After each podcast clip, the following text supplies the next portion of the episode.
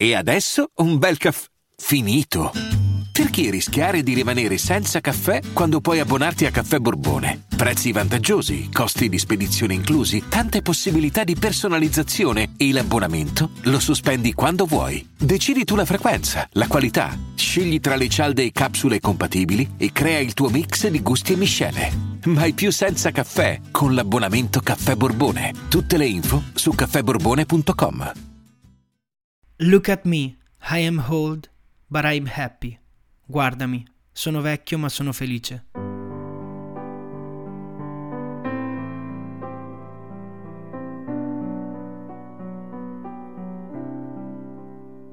Il sogno di ogni padre, indicare la strada della felicità e della realizzazione al proprio figlio. Ogni padre sogna che il figlio possa essere felice, realizzato in quello che fa, più di lui o almeno quanto lo è stato lui nella vita. Cat Stevens ce lo diceva già nel 1970, ma a pensarci molto prima, forse dai romani o forse da sempre, i padri e le madri hanno voluto la realizzazione dei propri figli.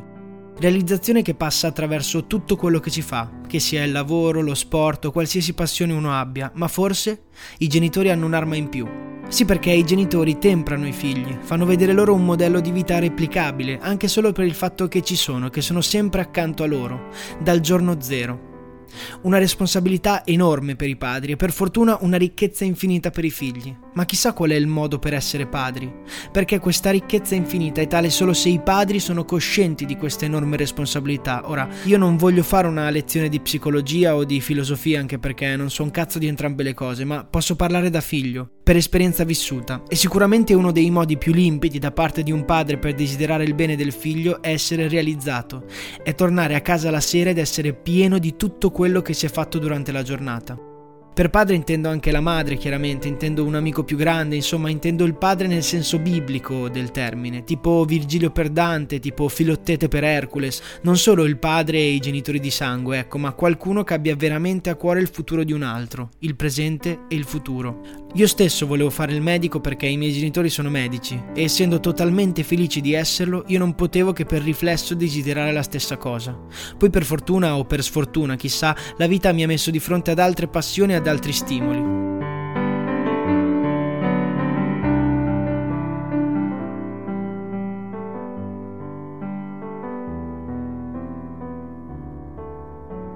Di padre in figlio, di generazione in generazione.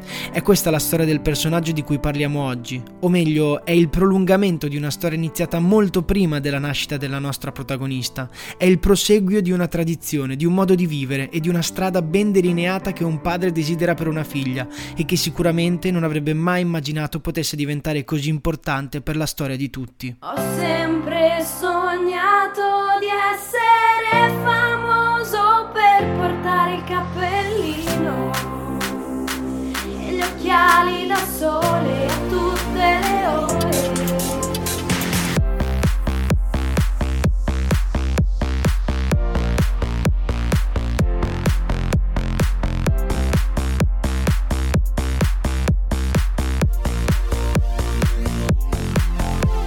Mmm, i ragazzacci. Siamo nel 1931. Il Canada e la Nuova Zelanda diventano stati indipendenti associati alla Commonwealth. Viene inaugurato l'Empire State Building e il maestro Toscanini, dopo essersi rifiutato di aprire un concerto con inni fascisti, viene aggredito dalle camicie nere all'ingresso del Teatro Comunale di Bologna. In radio passa la musica jazz. Duke Ellington, Louis Armstrong, Miles Davis e Cap Calloway, che pubblica una delle tante canzoni immortali di questo periodo. La canzone parla di una scroccona, una scroccona di nome Minnie, Minnie the Moocher. Hey, folks, here's a story about Minnie the Moocher. She was a low down hoochie coocher. She was the roughest, toughest frail, but Minnie had a heart as big as a whale. Honey, honey, honey, hi.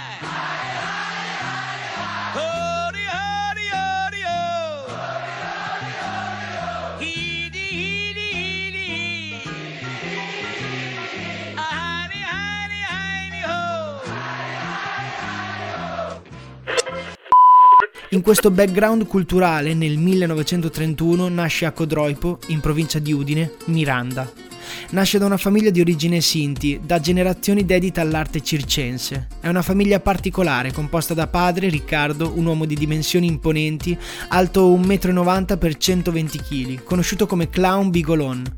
La madre Violetta, suo fratello Paolo, giocoliere e acrobata, e l'altro fratello Mauro, acrobata su biciclette. Tutti dediti all'arte circense, forgiati dall'arte circense. Una vita nomade, di campo in campo, di spettacolo in spettacolo.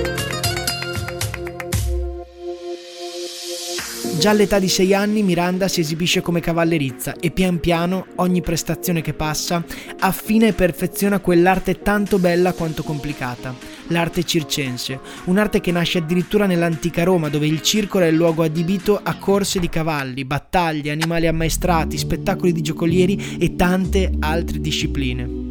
Dopo la caduta dell'impero romano la tradizione fu portata avanti da artisti girovaghi, che viaggiavano per l'Europa, proponendo spettacoli ed esibizioni di ogni genere e portandosi dietro veri e propri palcoscenici mobili. E così, passando per tantissime storie e tantissime persone, si arriva agli anni nostri, in cui l'arte circense è portata avanti e salvaguardata da poche realtà nel mondo. Una di queste realtà, o meglio alcuni dei personaggi che hanno portato avanti questa tradizione, sono proprio gli Orfei. Passano anni in cui Miranda si esibisce in giro per Europa con tutta la famiglia, ma ha qualcosa che gli altri non hanno, un carisma particolare, forse per quella sua appariscenza o forse per la bellezza, per gli occhi dolci come quelli di una bambina e carichi come quelli di chi strada ne ha fatta tanta.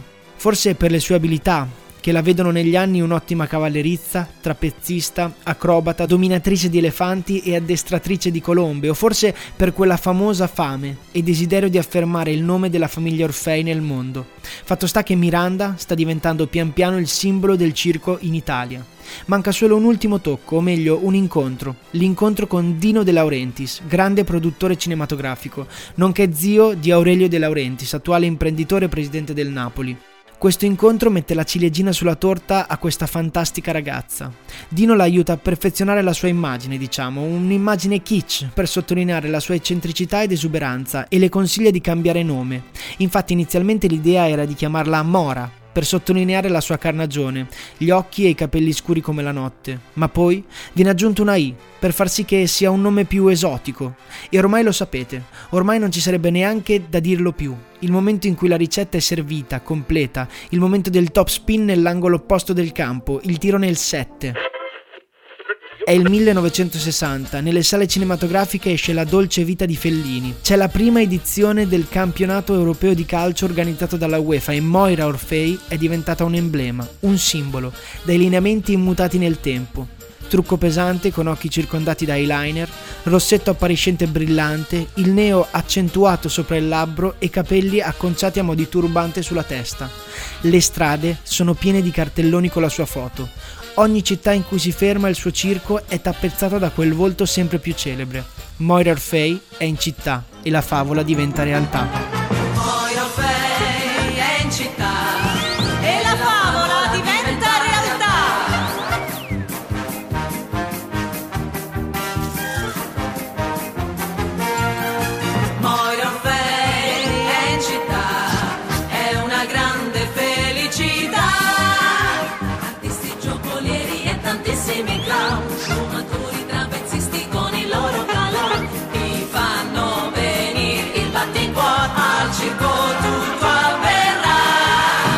Intanto in radio. Tintarella di luna, tintarella turlante.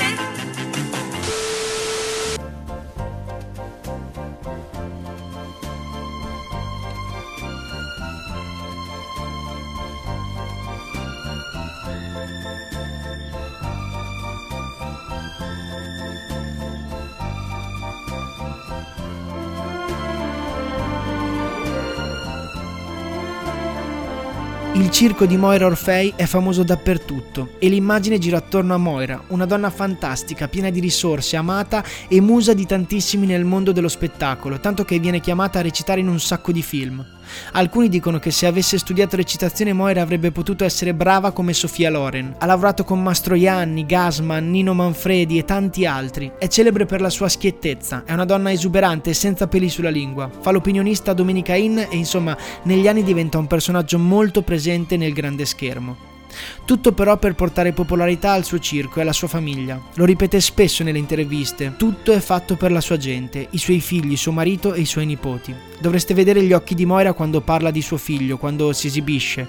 Sono gli occhi di una mamma che vede il figlio realizzarsi. Una mamma dominatrice di tigri. Dovete sapere che nel circo ci sono tantissime persone, circa 200 in quello di Moira. Ognuno con la sua roulotte, ognuno con la sua vita. Di fatto, più che un circo è un paese, il paese di Moira Orfei. Il paese dove Moira e suo marito sono i sindaci, un paese di artisti, ma un paese tosto, sempre in viaggio, sempre senza una fissa dimora, sempre sul palcoscenico ad esibirsi, sempre ad allenarsi. Una vita senza una casa, o meglio, una casa su ruote. Una vita in cui la casa sono delle persone che la fanno sentire in lei, come canta nella canzone Noi Zingari del 1974.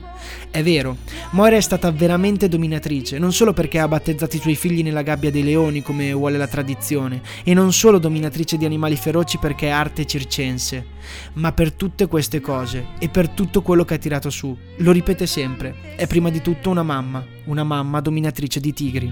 Io non conosco il nome della vera terra mia, ma è